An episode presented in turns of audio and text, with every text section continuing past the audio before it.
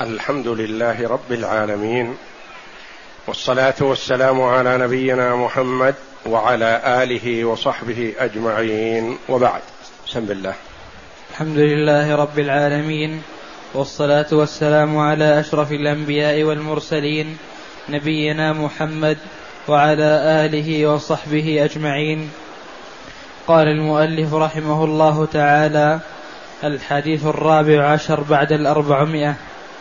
وعنه يعني ابن عمر رضي الله عنهما أن رسول الله صلى الله عليه وسلم قسم في النفر للفرس سهمين وللرجل سهما.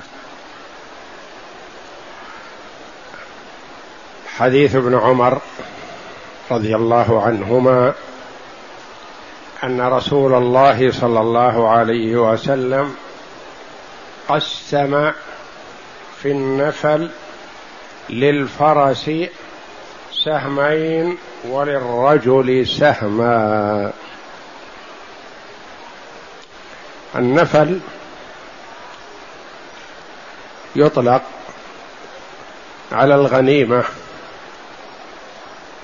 التي يغنمها المسلمون من الكفار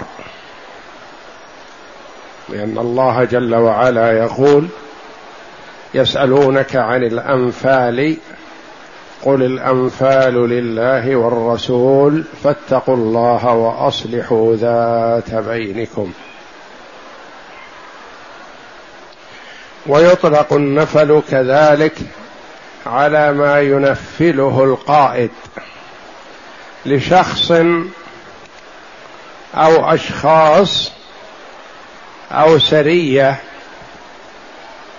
لسبب من الأسباب التي تعود بالنفع على الجيش وعلى المسلمين.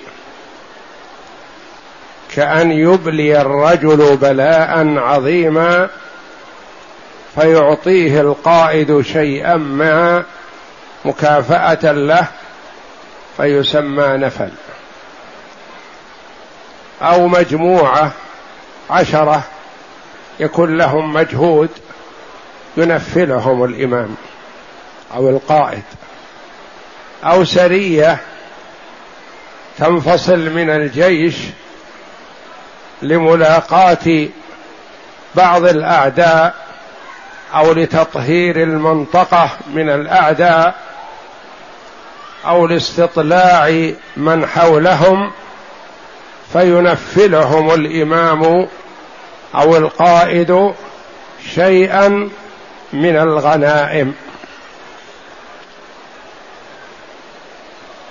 والمراد هنا في النفل الغنيمة التي يغنمها المسلمون من الكفار. كيف يكون توزيعها؟ وهذه مما ميز الله بها أمة محمد صلى الله عليه وسلم. تشريفا وتكريما لرسولها صلى الله عليه وسلم. فقد قال عليه الصلاة والسلام اعطيت خمسا يعني خاصة. ما أعطيها أحد من الأنبياء. من هذه الخمس قوله صلى الله عليه وسلم وأحلت لي الغنائم. كانت الغنائم في من كان قبلنا. إذا انتهت المعركة جمعوها. في مكان ما فتنزل نار فتحرقها وتنتهي. ما كانوا يستفيدون وما أحلت لهم الغنائم.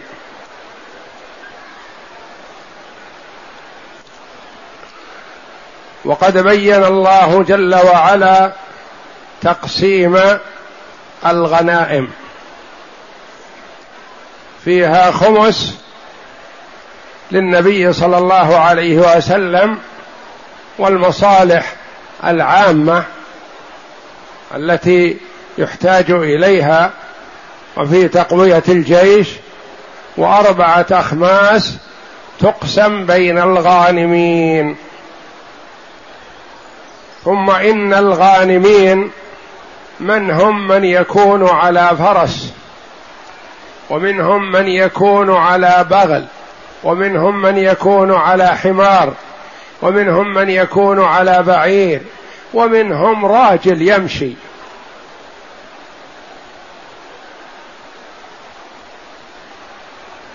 فالقسم للرجال. بينهم سهما سهما. وللفرس سهمان فالرجل الذي على بعير أو راجل يأخذ سهما واحدا. والرجل الذي على فرس يأخذ ثلاثة أسهم. لأن الخيل قوة وشجاعة. ويدرك بها الجيش ما لا يدرك في غيرها. ولا يستغني عنها الجيش مهما تطورت وسائل الحرب فالجيش في حاجة إلى الفرس لأنه يصل إلى ما لا يصل إليه غيره. ويوصل الفارس إلى أماكن لا تصل إليها بعض الآلات والمعدات. وعندها من القدرة في السبق والإدراك ما ليس عند غيرها. وعندها من القدرة في الفرار وإلجاء وإبعاد الفارس عن أماكن العدو ما ليس عند غيرها. فلذا فرض لها النبي صلى الله عليه وسلم ليهتم بها المسلمون. والله جل وعلا يقول وأعدوا لهم ما استطعتم من قوة ومن رباط الخيل. ويقول صلى الله عليه وسلم الخيل معقود بنواصيها الخير إلى يوم القيامة. يعني ما يستغنى عنها. قد يقول قائل كيف يفضل النبي صلى الله عليه وسلم الفرس وهو حيوان على المسلم المجاهد في سبيل الله. قال هذه ونسبت إلى بعض أتباع أبي حنيفة رحمه الله وأنه لا يرى تفضيل الفرس على المجاهد. وعلل بهذا التعليل. ونقول اولا يرحمك الله لا تعليل مع النص. ولا يجوز أن يرد النص لتعليل. ثم إذا, إذا إنه علل بشيء عللنا بشيء أوضح منه. قلنا نحن لا نعطي الفرس السهمين ندخلها في فيها وإنما نعطي صاحب الفرس. وصاحب الفرس بفرسه نعطيه ثلاثة أسهم. وصاحب البعير ببعيره نعطيه واحد. أعطينا هذا المسلم المجاهد ثلاثة أسهم ما أعطينا الفرس. لكن هذا إذا جاءنا بفرس انتفعنا به. وينتصر به الجيش سببا يكون للنصر بعد الله جل وعلا. فرق بين رجل معه فرس وآخر معه بعير. الآخر اللي معه بعير يقاتل في الصف. ودون صاحب الفرس. صاحب الفرس الفرس عود. غالبا الفرس التي يجاهد بها عودت على الكر والفر والإقدام والتأخر واستطلاع المنطقة بسرعة والرجوع والإتيان بالخبر. وصاحب الفرس يكون قد أحاط بكل ما حوله. بخلاف الراجل وصاحب البعير قد يكون اللي وراء الأكمة ما يدري ما هو. ولو ذهب ذهب وأطال وتأخر كثيرا. ثم إن الفرس تحتاج إلى نفقة. وقد يربطها المرء مثلا سنة وسنتين ما يحتاجها في الجهاد إلا مرة. فنعطيه مساعدة له على القيام بها. ثم إن البعير يرعى في البرية وإذا احتج إليه استلحق. الفرس ما يصلح ترسل في البرية وإنما تحتاج إلى شيء من العناية والتدريب والملاحظة ولهذا شبه النبي صلى الله عليه وسلم الصدقة الذي يتقبلها الله جل وعلا بأنه يربيها لعبده كما يربي أحدكم فلوة. ما قال بعيرة؟ لأنه يعتني بالفلو ولد الفرس. إذا كان عنده فرس مثلا عربية أصيلة قوية غالية عليه وولدت له مهرة يعتني بهذه المهرة ويحرص يقول لعلها تكون مثل أمها. فالفرس ما فضل على المجاهد وإنما فضل المجاهد الذي معه الفرس على مجاهد ليس معه فرس. فالتفضيل ليس للحيوان وإنما التفضيل للرجل المجاهد الذي معه فرس يجاهد عليه. فالمجاهدون في أمس الحاجة إلى الفرس. في موقعة بدر الكبرى التي أعز الله فيها الإسلام والمسلمين ما كان مع الصحابة رضي الله عنهم إلا فرسان فقط. والكفار معهم الخيول.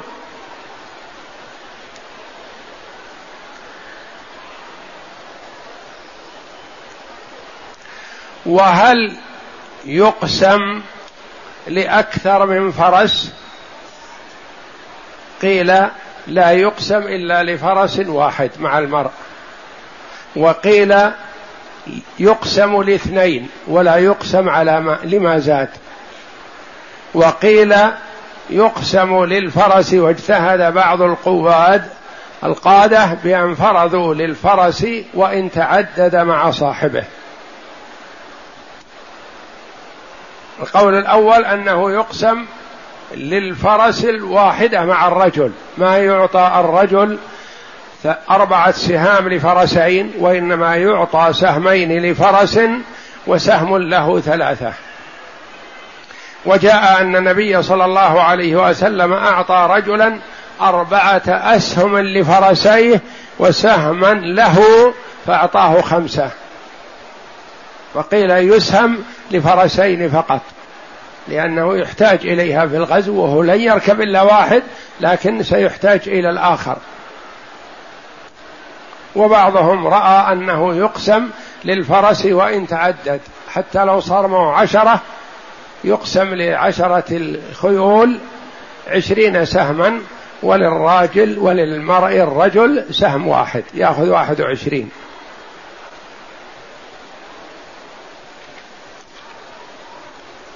ثم إن ما يجاهد عليه ويقاتل عليه خيل فرس العربية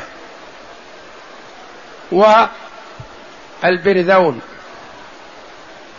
والهجين والبغل والبعير. ما هي التي يقسم لها من هذا؟ الفرس هذه لا إشكال فيها. البرذون ما هو؟ فرس غير عربية. هجين فرس أمها عربية وأبوها غير عربي أو العكس. بغل ما تولد من حمار وفرس. بعير. فالبعير لا يقسم له. والبغل لا يقسم له.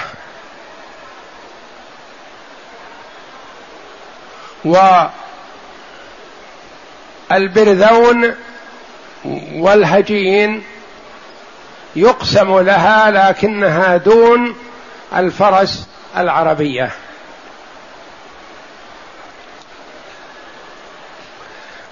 البرذون ما هو؟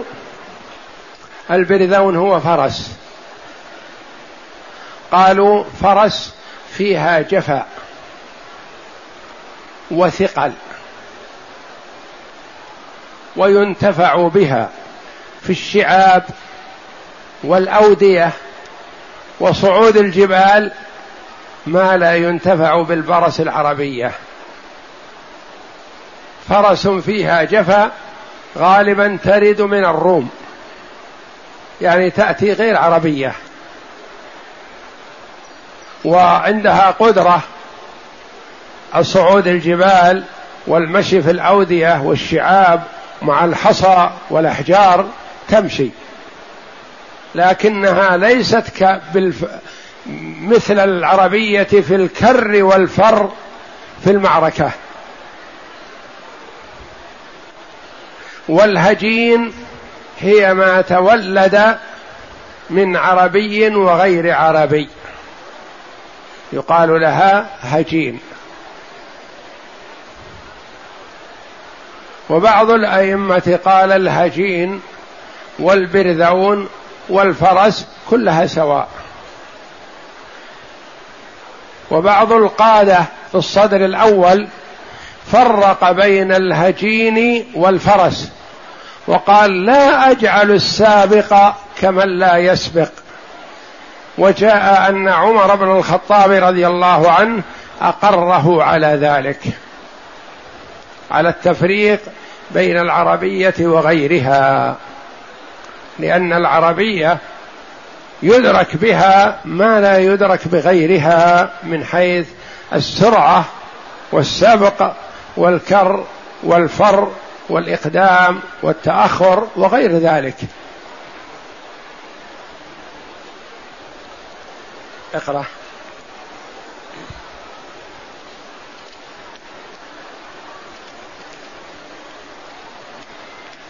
ما يستفاد من الحديث؟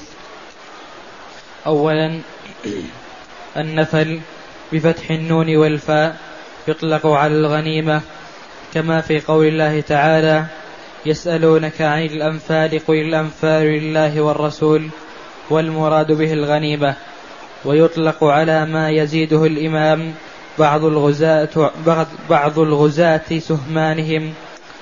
زيادة على سهمانهم نعم. والمراد به في هذا الحديث الغنيمة. ثانيا أن يجعل للفارس من الغنيمة ثلاثة أسهم سهم له وسهمان لفرسه ويجعل سهم واحد لغير الفارس وهو الماشي أو الراكب على غير فرس من بعير وب من بعير وبغل وغيرهما. ثالثا هذا هذا التقسيم بعد إخراج ما يلحق الغنيمة من رضخ لغير ذوي الأسهم ونوائبها وبعد إخراج الخمس منها. لأن الغنيمة ينتابها أمور. الرضخ. منهم من الناس من يرضخ له. يعني كأن يكون كافر. أعان المسلمين في هذه المعركة بشيء ما. ما يجعل له سهم كالمسلمين المجاهدين. وإنما يرضخ له. يعطى مقابل. واحد من الكفار أعان المسلمين بسلاح أو أعارهم سلاح أو نحو ذلك فيرضخ له واحد كان له رأي في المعركة ولم يقاتل ولم يخرج لكن له رأي وكان رأيه هذا صوابا ونجح المسلمون بتوفيق الله ثم بهذا الرأي. الذي قدمه هذا الرجل فيرضخ له. ثم يؤخذ خمس الغنيمة لمن سمى الله جل وعلا. يسألونك عن الأنفال قل آه، واعلموا أن ما غنمتم من شيء فأن لله خمسه وللرسول ولذي القربى واليتامى والمساكين وابن السبيل. يأخذه الإمام للنوائب. ولمن سمى الله جل وعلا في كتابه. ثم أربعة الأخماس توزع بين الغانمين. فقد يكون سهم الغانم بعير وقد يكون عشرة أبعرة وقد يكون خمس من الغنم وقد تكون مئة وقد تكون خمسين حسب الغنيمة كثرة وقلة.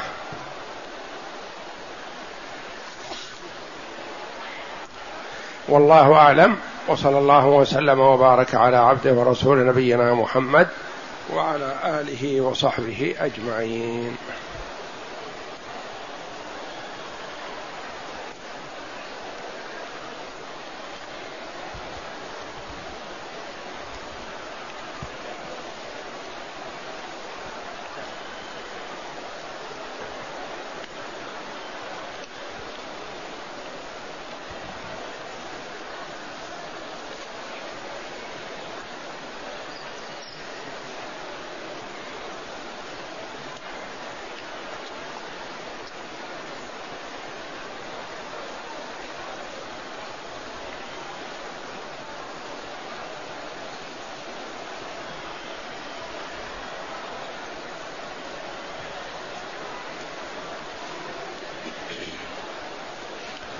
يقول السائل في بلادنا بالجامعة في بلادنا الجامعة الجامعة مختلطة حيث أنك ترى فيها أنواعا من المناكر التي تغضب الله مثل التبرج والزنا.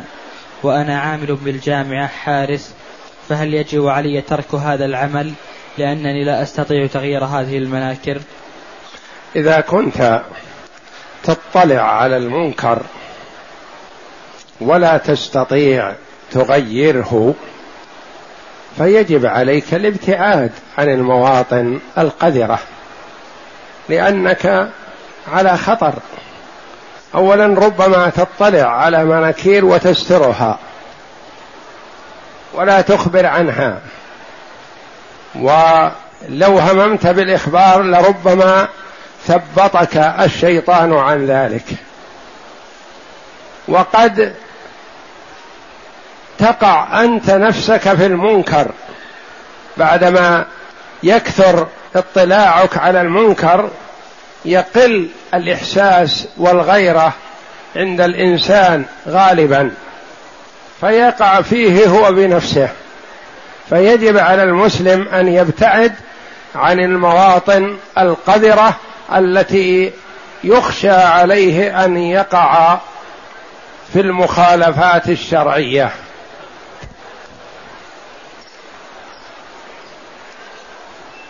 وقد قال يوسف عليه السلام وإلا تصرف عني كيدهن أصب إليهن وأكن من الجاهلين. يسأل ربه أن يصرفه كيدهن عنه ويخشى إن لم يصرف أن يقع فيما يطلبنه منه.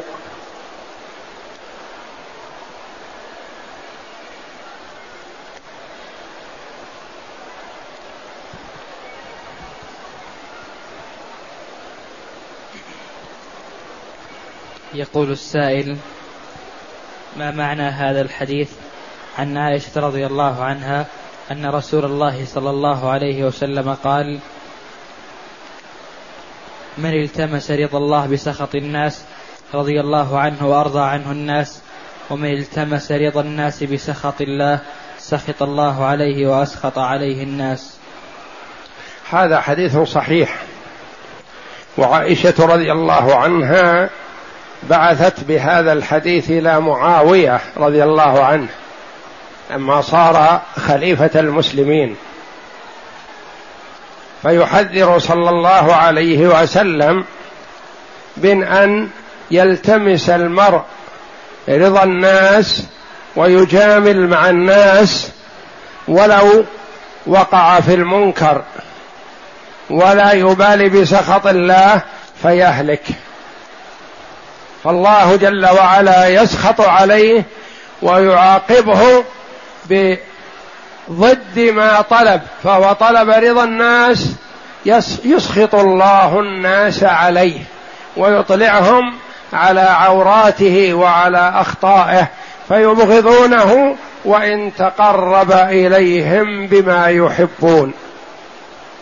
وأن المرء إذا أخلص لله جل وعلا وطلب رضا الله جل وعلا ولو سخط عليه الناس فإن الله جل وعلا يرضي عنه الناس لأن قلوب العباد بين أصبعين من أصابع الرحمن. فهو جل وعلا يوجه عباده لمحبة شخص ما فيحبونه. ويوجه عباده إلى بغض شخص ما فيبغضونه. ولو لم يبالي بهم الأول لأنه التمس رضا الله فالله يرضي عنه الناس.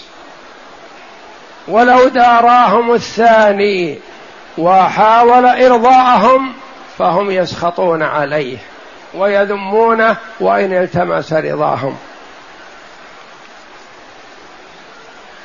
فليكن المسلم طلبه وتوجهه إلى الله تعالى. يحرص على رضا الله ويجتنب ما يسخط الله وقلوب العباد بين أصبعين من أصابع الرحمن. وجاء أن الله جل وعلا إذا أحب عبدا نادى جبريل إني أحب فلانا فأحبه فيحبه جبريل. فينادي جبريل في السماء إن الله يحب فلانا فأحبوه فيحبه أهل السماء. ثم يوضع له القبول في الأرض. ترى الناس يحبونه ويدعون له ويتجاوزون ويعفون عن زلاته إن وقعت بتوفيق الله جل وعلا. وإن الله إذا أبغض عبدا نادى جبريل إني أبغض فلانا فأبغضه. فيبغضه جبريل. فينادي ثم ينادي جبريل في السماء إن الله يبغض فلانا فأبغضوه. فيبغضه أهل السماء. ثم توضع له الكراهية في الأرض. يكرهه أهل الأرض. من يعرفه ومن لا يعرفه؟ ويكرهه من لم يسئ إليه بشيء لكن يقول قلبي يكرهه. أجد نفسي تبغضه أجد قلبي يكرهه. أجدني لا أطمئن إليه حتى وإن تقرب إلي حتى وإن حرص على مودتي أنا لا أوده. وذلك أن قلوب العباد بين أصبعين من أصابع الرحمن يقلبها جل وعلا كيفما شاء.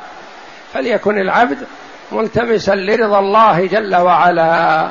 فإذا التمس رضا الله رضي الله عنه وأرضى عنه الناس.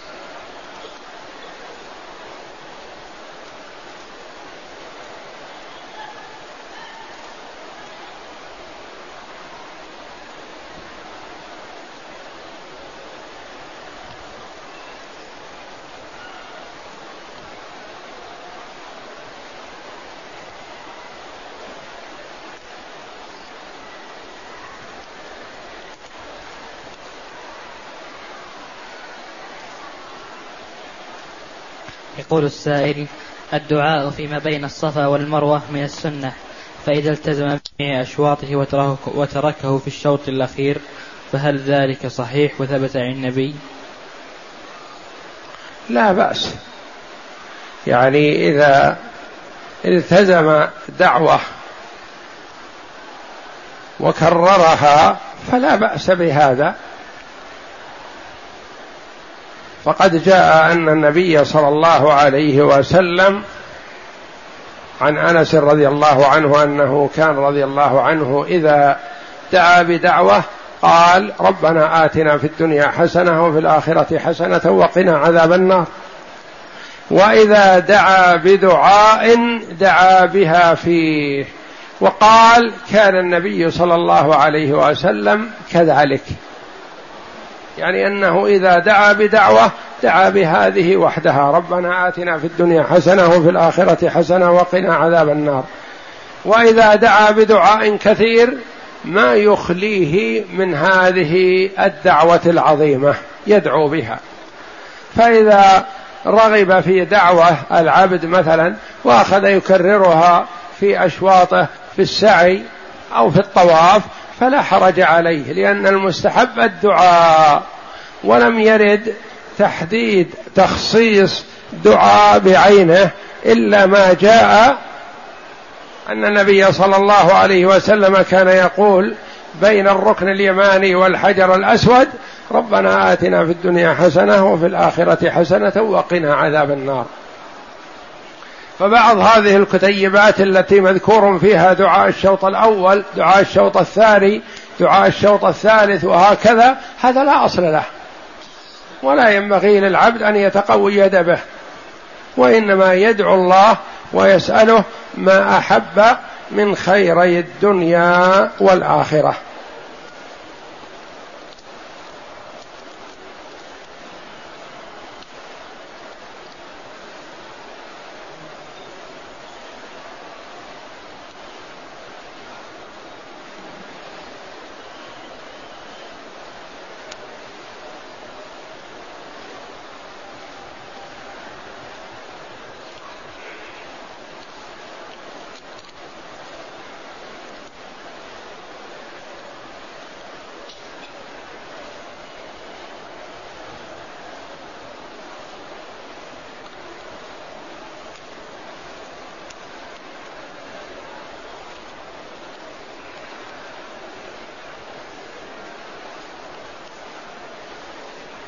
هذا الذي يذكر أنه حصل عليه النوم في طريق وهو قائد الركاب أو السيارة فحصل انقلاب فمات معه أشخاص يقول ما حصل تفريط مني ولا تقصير ولا ولا إلى آخره وقل له ما دمت نمت.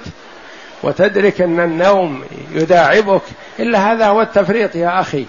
كيف تسوق السيارة وأنت تشعر بالنوم؟ ما يجوز لك ذلك. هذا هو الهلاك. فيقول ما تبعي بعض الأشخاص؟ هل علي إثم؟ وهل علي كفارة؟ أقول عليك الكفارة. بقدر من مات معك والكفارة عتق رقبة عن كل نفس. فإن لم تجد فصيام شهرين متتابعين. وعليك الدية لورثه الميت. وعليك قيمة الجناية التي جنيتها على الآخرين المصابين معك. واسأل الله جل وعلا العفو والعافية. وأنت يا أخي في هذه الحال مفرط. لم لا تقول لم تقول لم يحصل مني تفريط وأنت تقول أخذني النوم. النوم ما ينزل فجأة وإنما يكون شيئا فشيء. فإذا شعرت أخي بالنوم فأنزل. سلم السيارة لغيرك وإلا انزل أنت ومن معك وقل لا أهلك نفسي وأهلككم ولا يستطيعون إجبارك. يقولون سق بنا وسر بنا ولو بك النوم. لا ما أحد يقول هذا ولا يقوله عاقل. وإنما عليك الاستغفار والتوبة والندم على ما فرط منك والعزم على ألا تعود وتحلل ممن هم مصاب ود الحق الذي عليك نحو ورثة الميت إلا إن تنازلوا.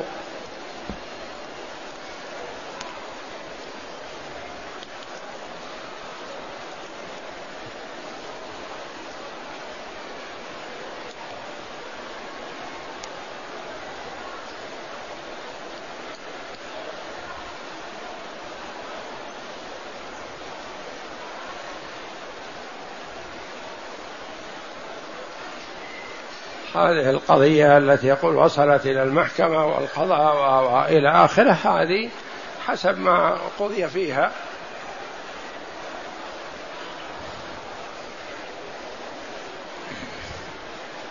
يقول السائل هل يجوز شرب بول الإبل؟ نعم.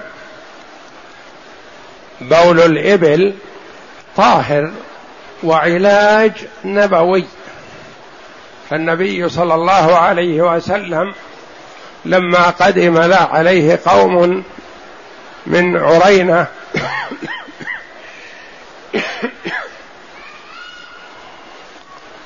أو معهم غيرهم واستوخموا المدينة يعني ما ناسبهم هوى المدينة لأنهم تعودوا على البر وما تعودوا الإقامة في البلد. فتكدرت صحتهم فأمرهم النبي صلى الله عليه وسلم أن يلحقوا بإبل الصدقة فيشربوا من أبوالها وألبانها فاللبن غذاء والبول علاج ودواء فهو طاهر ويتعالج به. لنوع من أنواع الأمراض. وكذلك كل حيوان يؤكل لحمه فبوله وروثه طاهر ليس بنجس كالغنم والبقر وغيرها والدجاج مثلا والحمام وكل ما يؤكل لحمه فبوله وروثه طاهر ليس بنجس.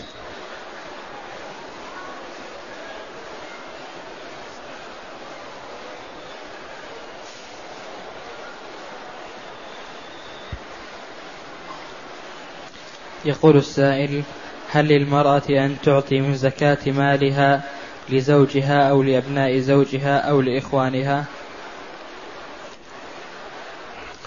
أما لزوجها فلا. يرى كثير من العلماء أنها لا تدفع الزكاة لزوجها وإن كانت لا تجب عليها نفقته لكنها إذا أعطتها لزوجها أين سيذهب بها؟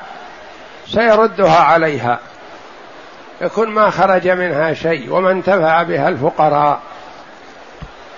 أما أولاد زوجها فإذا كانت نفقتهم واجبة على زوجها فلا تعطيهم الزكاة. وأما إذا كانوا مستقلين ينفقون على أنفسهم أو أبوهم غير موجود فلها أن تعطيهم من الزكاة لأنها لا تجب عليها نفقتهم.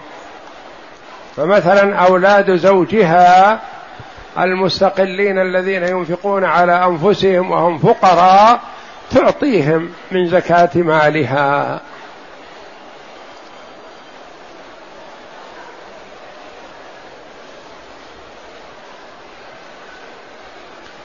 يقول السائل ما معنى لا يقبل الله صلاة أحدكم إذا أحدث حتى يتوضأ؟ الحديث هذا مخروم ما هو بكامل. لا يقبل أحد صلاة لا يقبل الله صلاة أحدكم إذا أحدث حتى يتوضأ. يعني إذا حصل منه حدث ما يصح أن يصلي إلا بعد وضوءه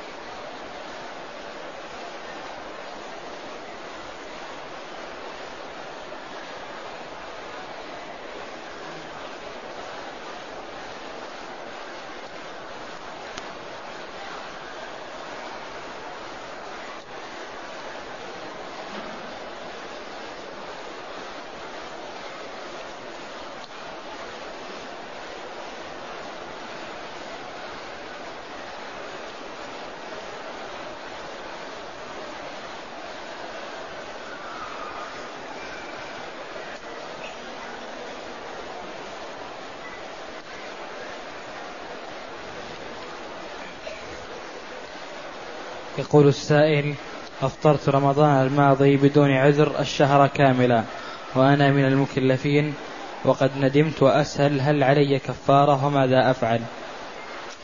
عليك التوبة وذلك بالندم على ما فرط منك والعزم على ألا تعود إلى هذا الفعل مرة أخرى وعليك قضاء رمضان تقضيه تصومه ولا يلزمك كفارة. إذا لم يكن حصل جماع في أثناء الشهر في نهار رمضان فعليك القضاء والتوبة والله جل وعلا يتوب على من تاب.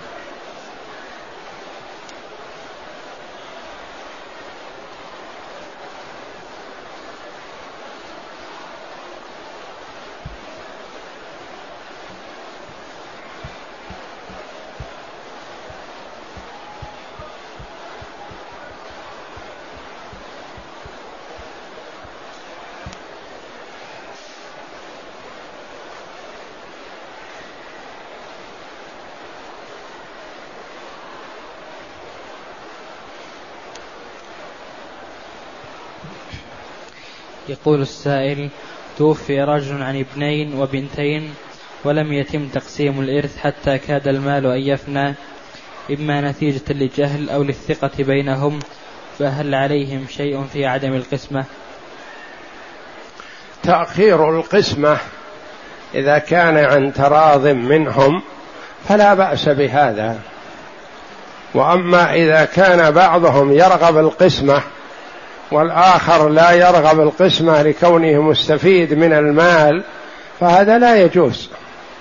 وعلى من منع القسمة أن يستحل من إخوته.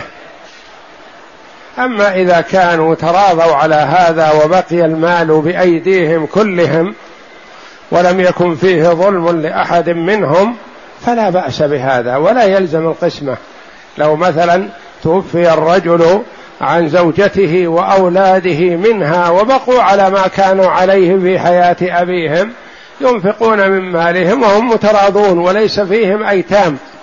أما اليتيم فلا يجوز التساهل في حقه وماله يجب أن يستوفى له.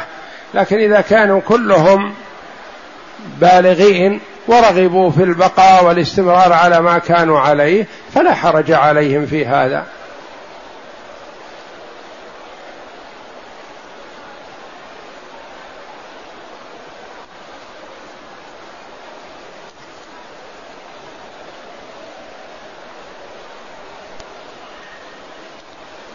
يقول السائل أنا شاب أريد الزواج وأبعد عن الحرام وليس لي سبيل إلا البنك فهل يجوز اللجوء إلى البنك علما أن البنك ربوي؟ لا يا أخي ما يجوز لك أن تأخذ من البنك الربوي يحرم عليك ذلك. والرسول عليه الصلاة والسلام يقول من استطاع منكم الباءة فليتزوج ومن لم يستطع فعليه بالصوم فأنت طبق ما أمرت به شرعا والله جل وعلا يجعل لك الفرج والمخرج إن شاء الله. وإذا وجدت من يقرضك فحسن. وأما أن تستعين على الزواج بمحاربة الله ورسوله والأخذ من الربا فهذا حرام عليك ولا يجوز. وقد لا توفق في زواجك هذا لأن مبدأه وأساسه من الحرام.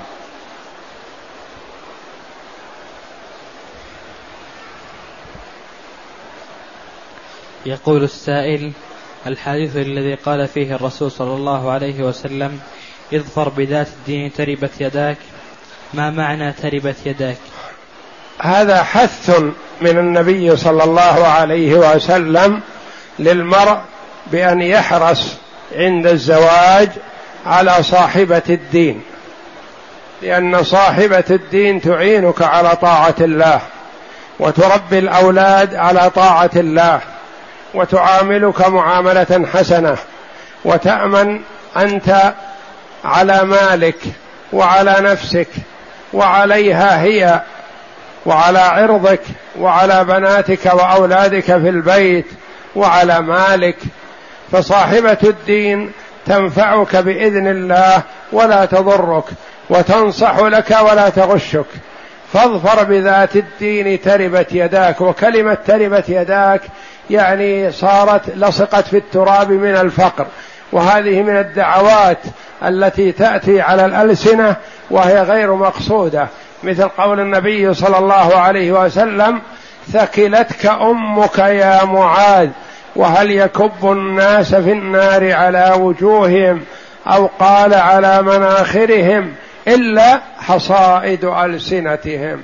ثكلتك أمك يا معاذ. وتربت يداك ونحو ذلك. هذه كلمات فيها الحث وتقوية العزم وليست مقصودة بأن يحصل ما يدعى به. ما يقصد النبي صلى الله عليه وسلم المرء هذا أن تلصق يداه بالتراب لفقره ولم يقصد النبي صلى الله عليه وسلم في قوله لمعاذ ثكلتك أمك يا معاذ. يعني أن يموت معاذ وتعدمه أمه. وإنما هذه كلمات تأتي على الألسنة اللسان العربي غير مقصودة. معناها الذي هو الدعاء على المرء.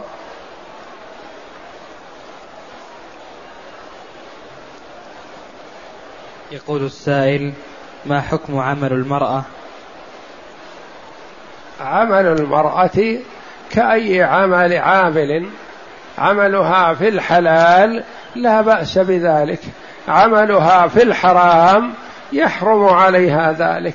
مثل الرجل إذا قيل ما حكم عمله يقول يعمل التجارة بالبيع والشراء والأعمال الحسنة كسب طيب ويؤجر على هذا بالنية الحسنة.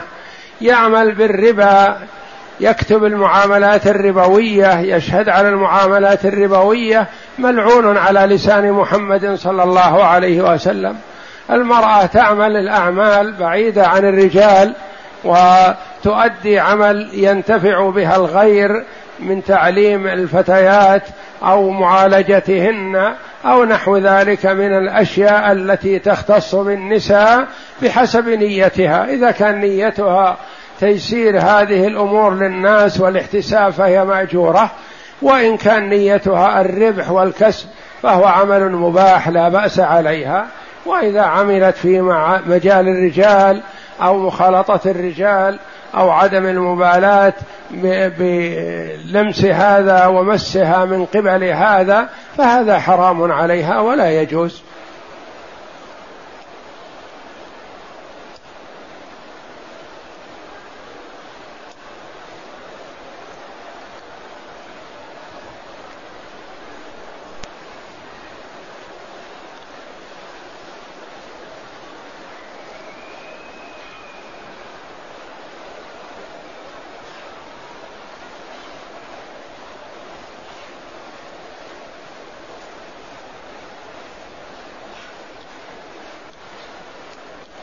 يقول السائل هل يبطل الوضوء خروج الريح من الإنسان؟ وهل الأكل والشرب يبطل الوضوء؟ الريح نعم تبطل الوضوء. سئل أبو هريرة رضي الله عنه ما الحدث؟ قال فساء أو ضراط. يعني الريح سواء كانت بصوت أو بدون صوت فهي ناقضة للوضوء. والحدث أنواعه كثيرة لكن ذكر أبو هريرة رضي الله عنه هذا لأنه قد يخفى على بعض الناس. بخلاف البول والغائط فهذا ليس محل إشكال ولا محل خفاء فالريح ناقضة للوضوء. وأما الأكل والشرب فإذا أكل لحم جزور فنعم ينتقض وضوءه. وإذا أكل ما لا ينقض الوضوء كالطعام بقية الطعام والشراب فلا ينتقض وضوءه.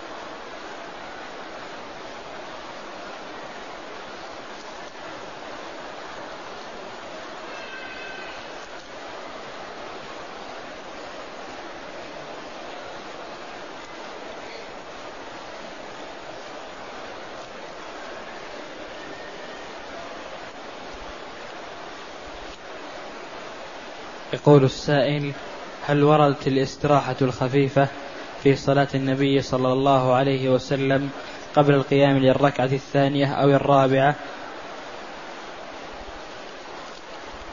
نعم أعد.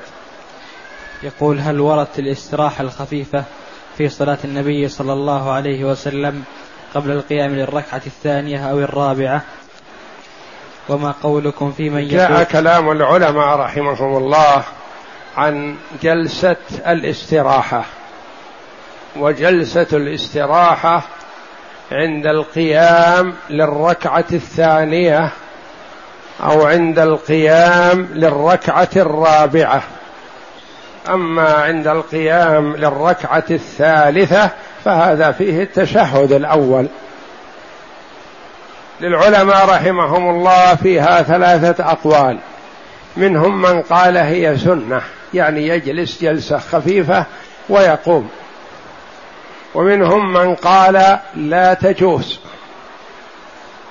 ومنهم من فصل في هذا فقال إن كان المرء في حاجة إليها لكبر أو ثقل أو مرض فجلس فلا بأس عليه وإن لم يكن في حاجة إليها فلا يجلس.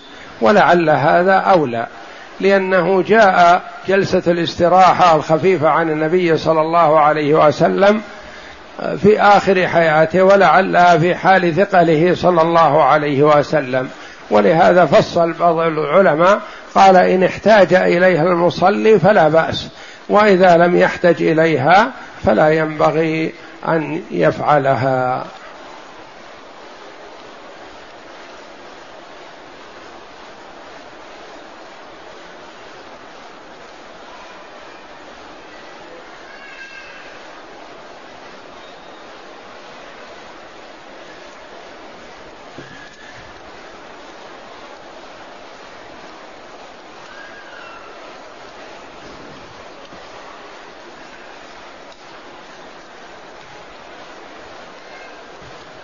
يقول السائل رجل أنفق على بنت أخته من صغرها حتى ماتت وقد تخلى عنها أخوت إخوتها من أبيها وقد تركت ميراثا فمن الذي يرثها مع العلم أن هذا الميراث ورثته من أمها ولم يورثها إخوتها مما تركه أبوها.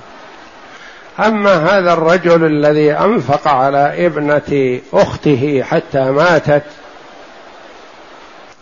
فليس له من الميراث شيء لأنه يعتبر خال.